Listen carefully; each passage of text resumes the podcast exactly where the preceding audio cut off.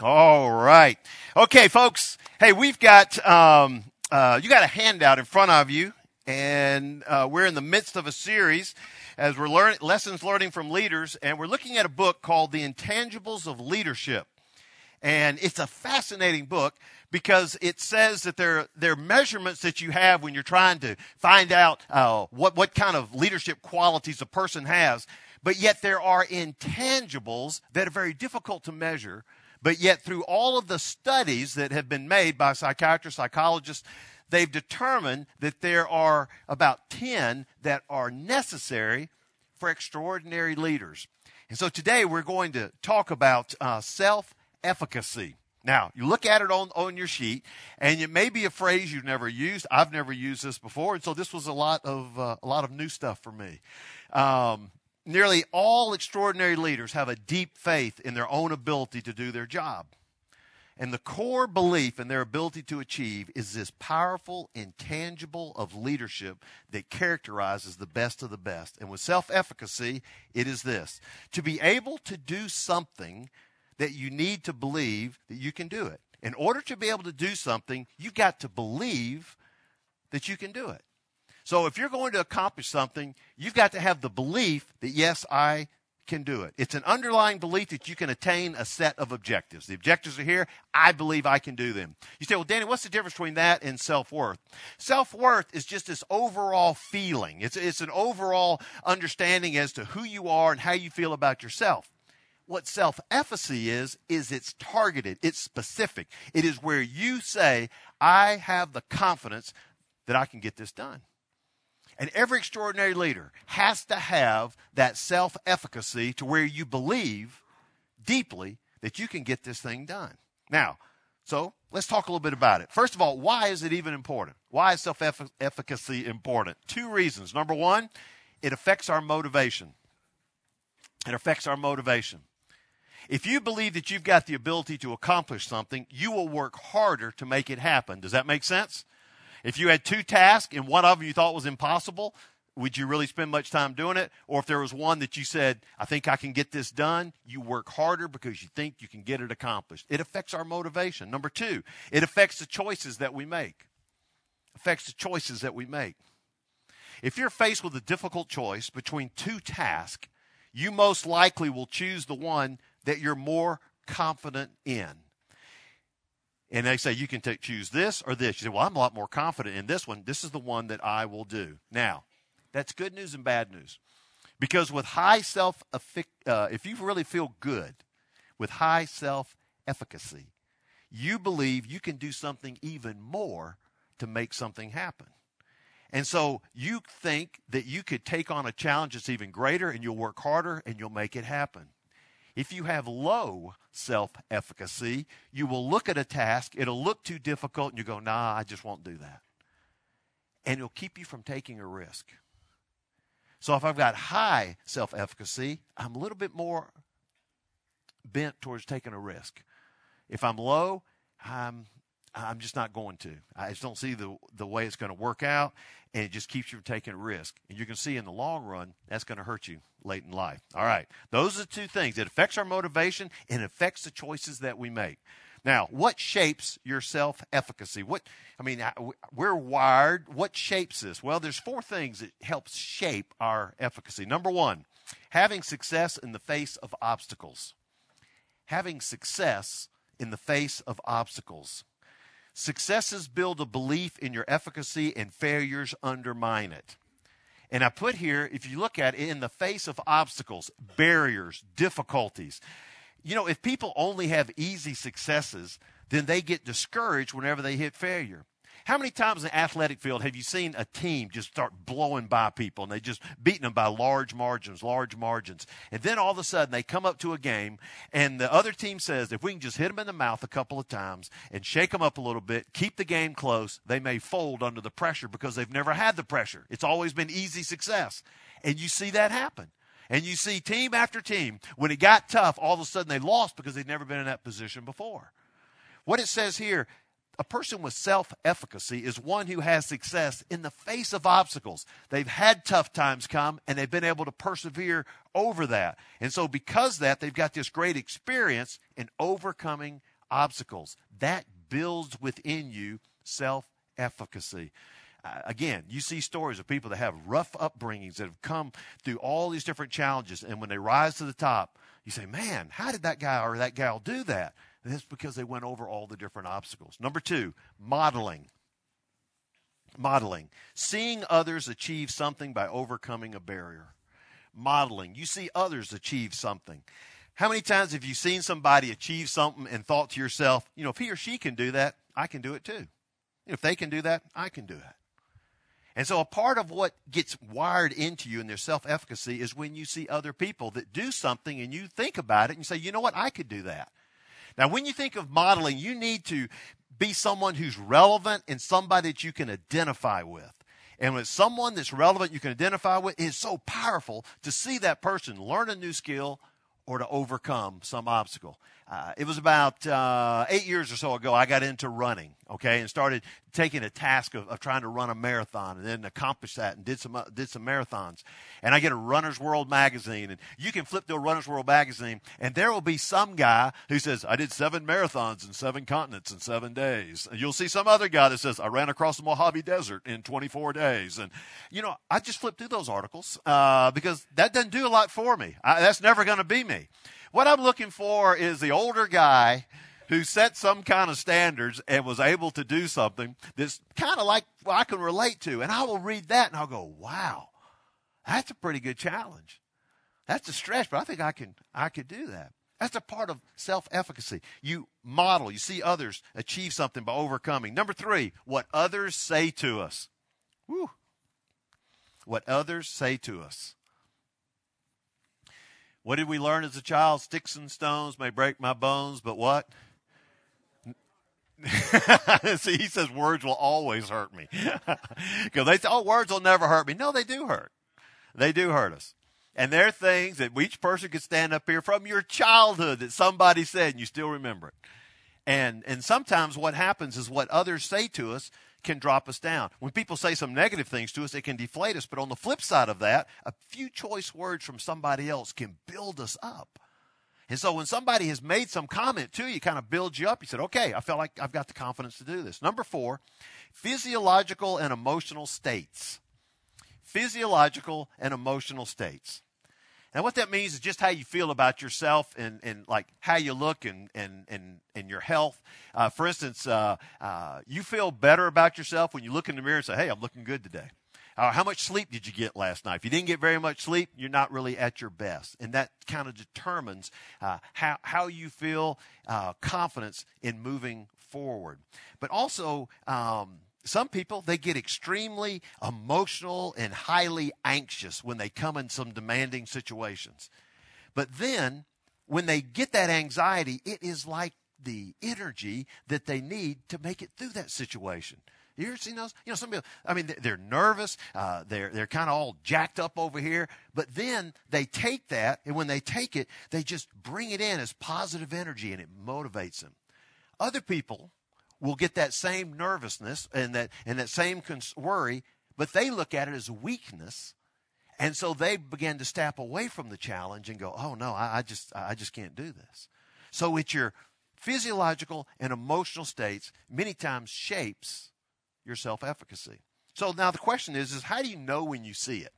You know, we talk about, hey, this person's got a high self-efficacy. How do you know it?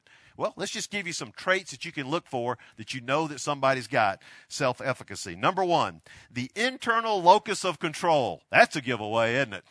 Uh, this this is what came out of the book. I didn't come up with this word, and that is locus without a T. So don't some of you start thinking, "Hey, if you guys got a bunch of locust on him, he's a he's a guy." Internal locus. The word locus is a word that means a particular point. All right, internal locus of control. That means the extent to which you believe that you control events that affect you. Hear that again. The extent to which you believe that you control the events that affect you. There's either internal or external. If you are high internal, you believe that events and um, uh, and the end game are directly proportional to what you do. You're the one that will affect the outcome. Okay? That's a high internal. If, if I work hard, this will happen. If I do this, this will, this will happen. I can affect the events. On the other hand, if you have an external locus of control, you believe that it's kind of out of your hands. It's fate. It's chance. It's just circumstances. Now, people kind of waver between those two com- continuums all throughout their life. But some people have a natural bent to where they've made the decision to be more internal, to say, I can control the outcome. There are others that lean over here and they're more, well, it's fate or it's chance or here we go again, it's circumstances. Now, you this is a test for you as an audience. Internal, I control the outcome. External, I don't have a whole lot of control of the outcome.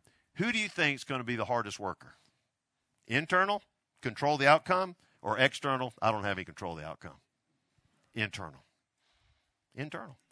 So high self efficacy has internal locus of control, and they believe that they can affect the outcome. Number two, they want the ball. Number two, they want the ball.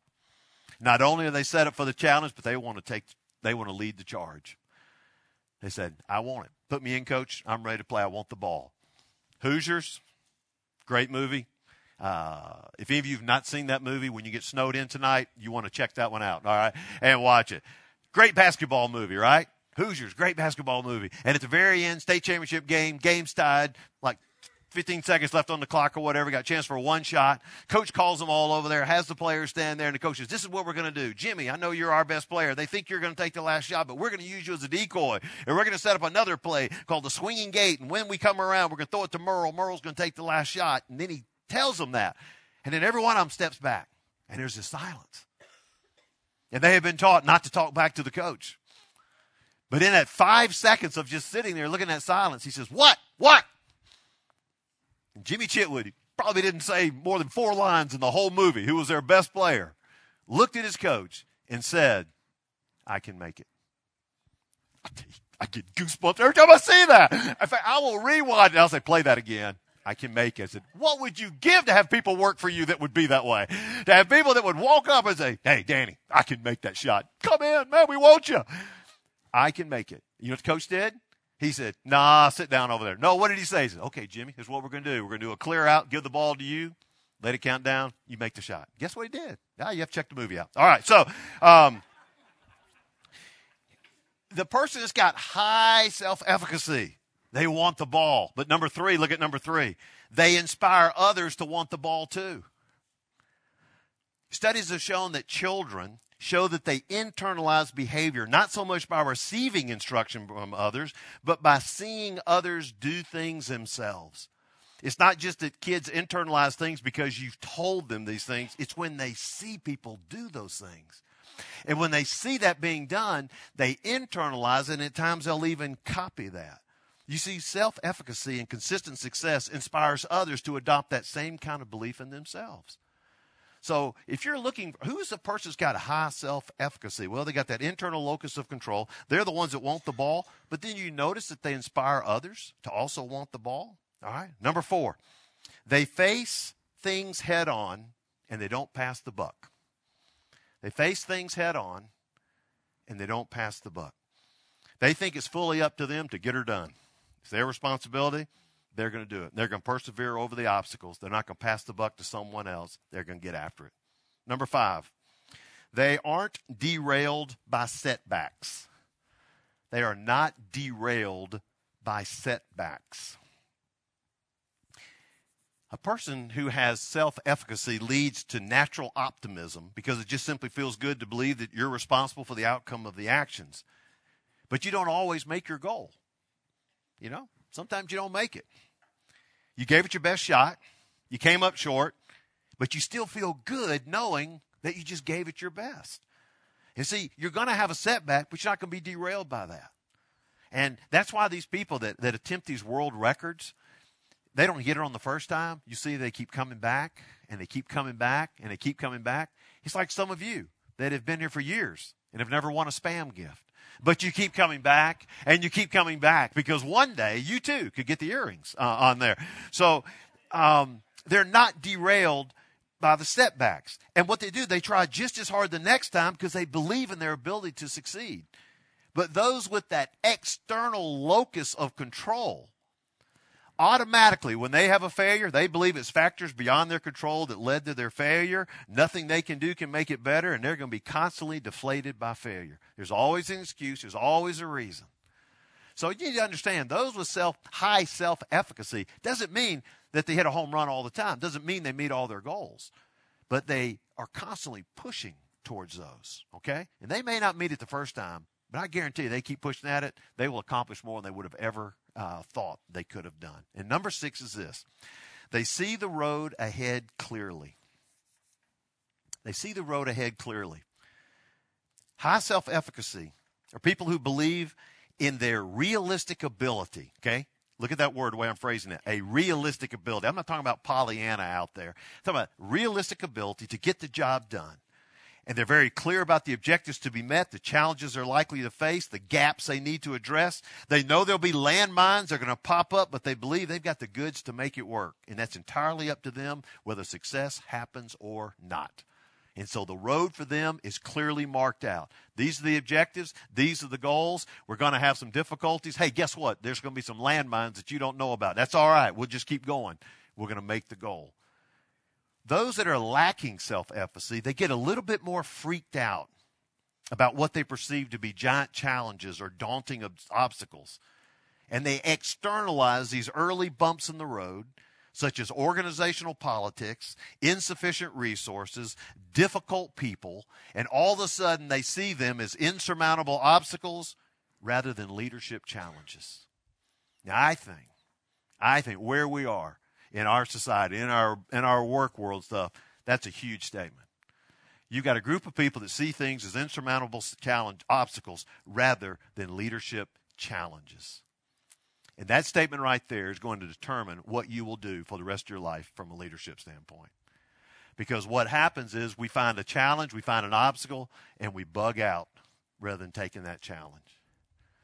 You know, the average in the workforce is people will change jobs about every four and a half years. Okay? Some of that can be because um, uh, just promotion stuff. They need to move on and, and with their career. But for some, it's obstacles. They just feel like they're going to try to find another path of that challenge. Now, the um, industry that I'm in, Southern Baptist pastors, the average Southern Baptist pastor is in a church anywhere between three to four years, and then they move on. Three to four years. Now, so I've been here almost 19. I can't get another job. All right. Uh, and so, but every three to four years, they move. They move. They're hoppers. They hop from one church to another church. And the reason is the honeymoon period lasts a little bit over a year or whatever, and then they've had a good time for a year and a half. People really love them. Then also after a year and a half, people get to know them, and then uh, and then some people are kind of bowing up on them, and they're not uh, accepting all their plans that they thought, and then they begin to get a little bit of criticism, and then their sermons aren't as good as they thought it'd be, and then this and this, and you're into about your third year, and when you get to write that third year, and there's something even articles written on that about how to deal with the third year. Most people say, "Hey, there are obstacles there. I'm I'm out." I think God's calling me elsewhere. That's, that's great to be in ministry. We get to throw that little God card down. Oh, God's calling me over there. Yeah, tell me. And so, uh, so all of a sudden, God's called you somewhere else. And so you bounce from here, you bounce from there, you bounce from there. When actually there was that leadership challenge right there. And you weren't going to overcome that. And but when you sit there and you take a study of the largest churches in the Southern Baptist churches, I would say the largest churches uh, just in the nation. Pick out the denomination. Take a look at their pastor and how long has their pastor been there. The number one factor is longevity of the pastor. And the pastor's been there close to 20 years or whatever. These are the churches that have got to grow. Why is that? It's because a person was able to come in, share a vision. When they shared a vision, they were able to go over the obstacles, lead the people to the vision. Then all of a sudden the people say, Whoa, this is pretty good. Let's go the next vision. And they just keep going like that. Millennials will change jobs every one to two years. Millennials, every one to two years. And, and whenever you hear this, folks, I, this is just me talking to you right now, is that I think you just got to look at that in two different ways. Sometimes, hey, it's a bad work situation, wanting to fit, you need to move on. I understand. Sometimes it may be from a career standpoint, I need to do that. I understand. But we got to figure out, is that the reason or is it because things get tough and so I'm backing away? Things got a little hard, and so I'm going to go jump to another company. I'm going to jump to another company. And that may be, may be fun for a while, but then you're going to find yourself in your 40s, you're going to be married, you're going to have kids, and you're working at your eighth job, and all of a sudden you don't quite have the financial uh, buildup uh, that you were hoping you would have because you don't stay anywhere long enough. You don't have anything in retirement, and all these other things happening. So I just think it's going to come back and bite us later on. That's just a word of prophecy. So that's all right. Just does that make sense though? So when it says here, a person with self-efficacy, you've got to determine, is this a leadership challenge I need to go over, or is this really a, um, uh, a situation that I got to leave the business? You know, I've got an abusive boss or it's a horrible situation. I understand those things. But sometimes they're just leadership challenges. And those are the best times. Because when that leadership challenge comes and you are able to persevere and get over that, you have just built up some of your self efficacy. It's getting higher because next obstacle comes, you're going to be ready for it. Okay, man, I've gone from teaching to preaching. Here we go. All right. You say, well, how do I get this? I don't know. We're running out of time. I'll do it real quick. How do I get this self-efficacy? You too, for $29.99, I can tell you how to get this with you. All right. Number one, right here. Ask for help. Number one, ask for help. What I mean by that is find somebody that you would like to emulate or somebody that really impresses you, someone you feel has really done well. Sometimes they're mentoring situations, sometimes not even mentoring situations. Just call them and ask them for lunch. And they may take two months to put you on their schedule, but when they get you on the schedule, you just sit down and kind of pick their brain. Because it's amazing what can happen just sitting down in some conversations of what can happen with someone who has kind of gone further than you have. And, uh, and all of a sudden, they'll give you sort of the goods that you need to take that next step. Ask for help. Number two, develop your own style. Develop your own style. See, too many times you look for leaders who are these uh, uh, self efficacy leaders, and then you say, Well, I'm going to be just like them. No, you've got your own style. You're your own person, own personality, got your own strengths. Make sure you build on your own strengths, okay? Number three, visualize your success. Visualize your success. Now, you hear in athletics, they talk about this visualize making the goal, visualize hitting the putt, uh, all those things. It must be good. They keep telling folks to do that. So I think there's, there's truth to that. And they, in the book, they brought out a, a kind of a little bit different angle of it, which really makes great sense. You visualize your success. And when you visualize your success and say, this is what I would want to accomplish, subconsciously, what you're thinking about is what would have to happen in my life in order to get there okay, I visualize my, sex, my success going across the line, the finish line. So, what abilities do I have right now? What would have to happen? What kind of achievements would have to happen in order for that to happen? And so, if you can see the success out there, then you begin to dig back through and say, well, in order to do that, I probably need to do this, this, and this. Okay? So, visualize success. Number four is this recognize your own self defeating patterns. Recognize your own self defeating patterns. Everybody's got them. Even Superman. What does Superman have? What's his biggest problem? Kryptonite. Yeah, we've all got them. You got to learn what Lois Lane. Yeah, yeah, that'll that'll mess you up. Uh, that that's a different talk. All right. Um, learn what derails you. What situations cause you to question yourself? What scripts do you play in your head that work against you? Understand the things that derail you and go on and get get ahead of that game. And why don't you re record that script?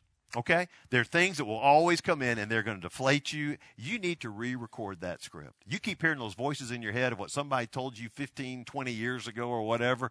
You need to kind of re record that script. All right? Number uh, five, this is straight out of the book. Give yourself a swift kick in the posterior. Okay? just give yourself a kick in the rear. Uh, sometimes you just got to tell yourself to get off your butt, jump in with both feet, and let the chips fall where they may. Okay? And sometimes that's just what we need to do. Put your big boy pants on and get after it on there. Uh, you sometimes you got to just force yourself to take some personal risk. Wayne Gretzky, the great uh, hockey player, says, "I miss 100% of the shots that I don't take. I miss 100% of the shots I don't take." Listen, Take a chance, take some risks, apply your skills and talents rather than focus on your fears. Sometimes that's what's got to happen. You just got to kind of jump off the couch and get after it. The last one is this be slightly over optimistic about your abilities. I like this. Be slightly over optimistic about your abilities. Now, you're to have a realistic perspective on your strengths and your limitations. And once you've got an accurate read, you know that you're capable of at least one order of magnitude better than you currently believe you are. Understand it. If you feel like that this is where you are, this is what your abilities are. What he's saying here, be over optimistic a little bit higher. Because what you will find is that when you put in the hard work, you will be able to go even beyond what you originally thought you could do in your abilities. Not telling you to be arrogant, not telling you to be cocky, not telling you to be unrealistic. Just kind of take it up a notch. And when you believe that you can do that, then all of a sudden you're willing to take the risk, put in the hard work, and see if it works. Bottom line is this you believe you can do more than you have the ability to do, and you will. Okay? You believe you can do more, and you will. Know your boundaries of competence and then masterfully exploit them.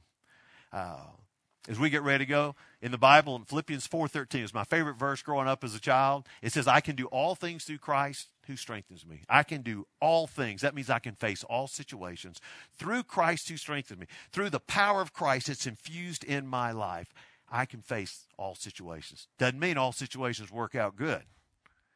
On the surface boy some things can be pretty rough.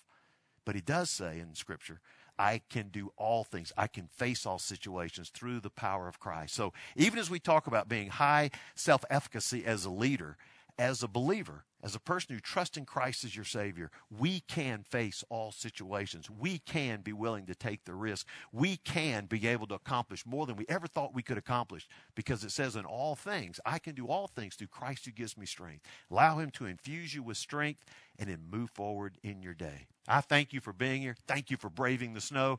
And uh, we're going to be back in March, and we'll be on the uh, the first Tuesday back on our regular schedule. We hope to see you then. Thank y'all very much.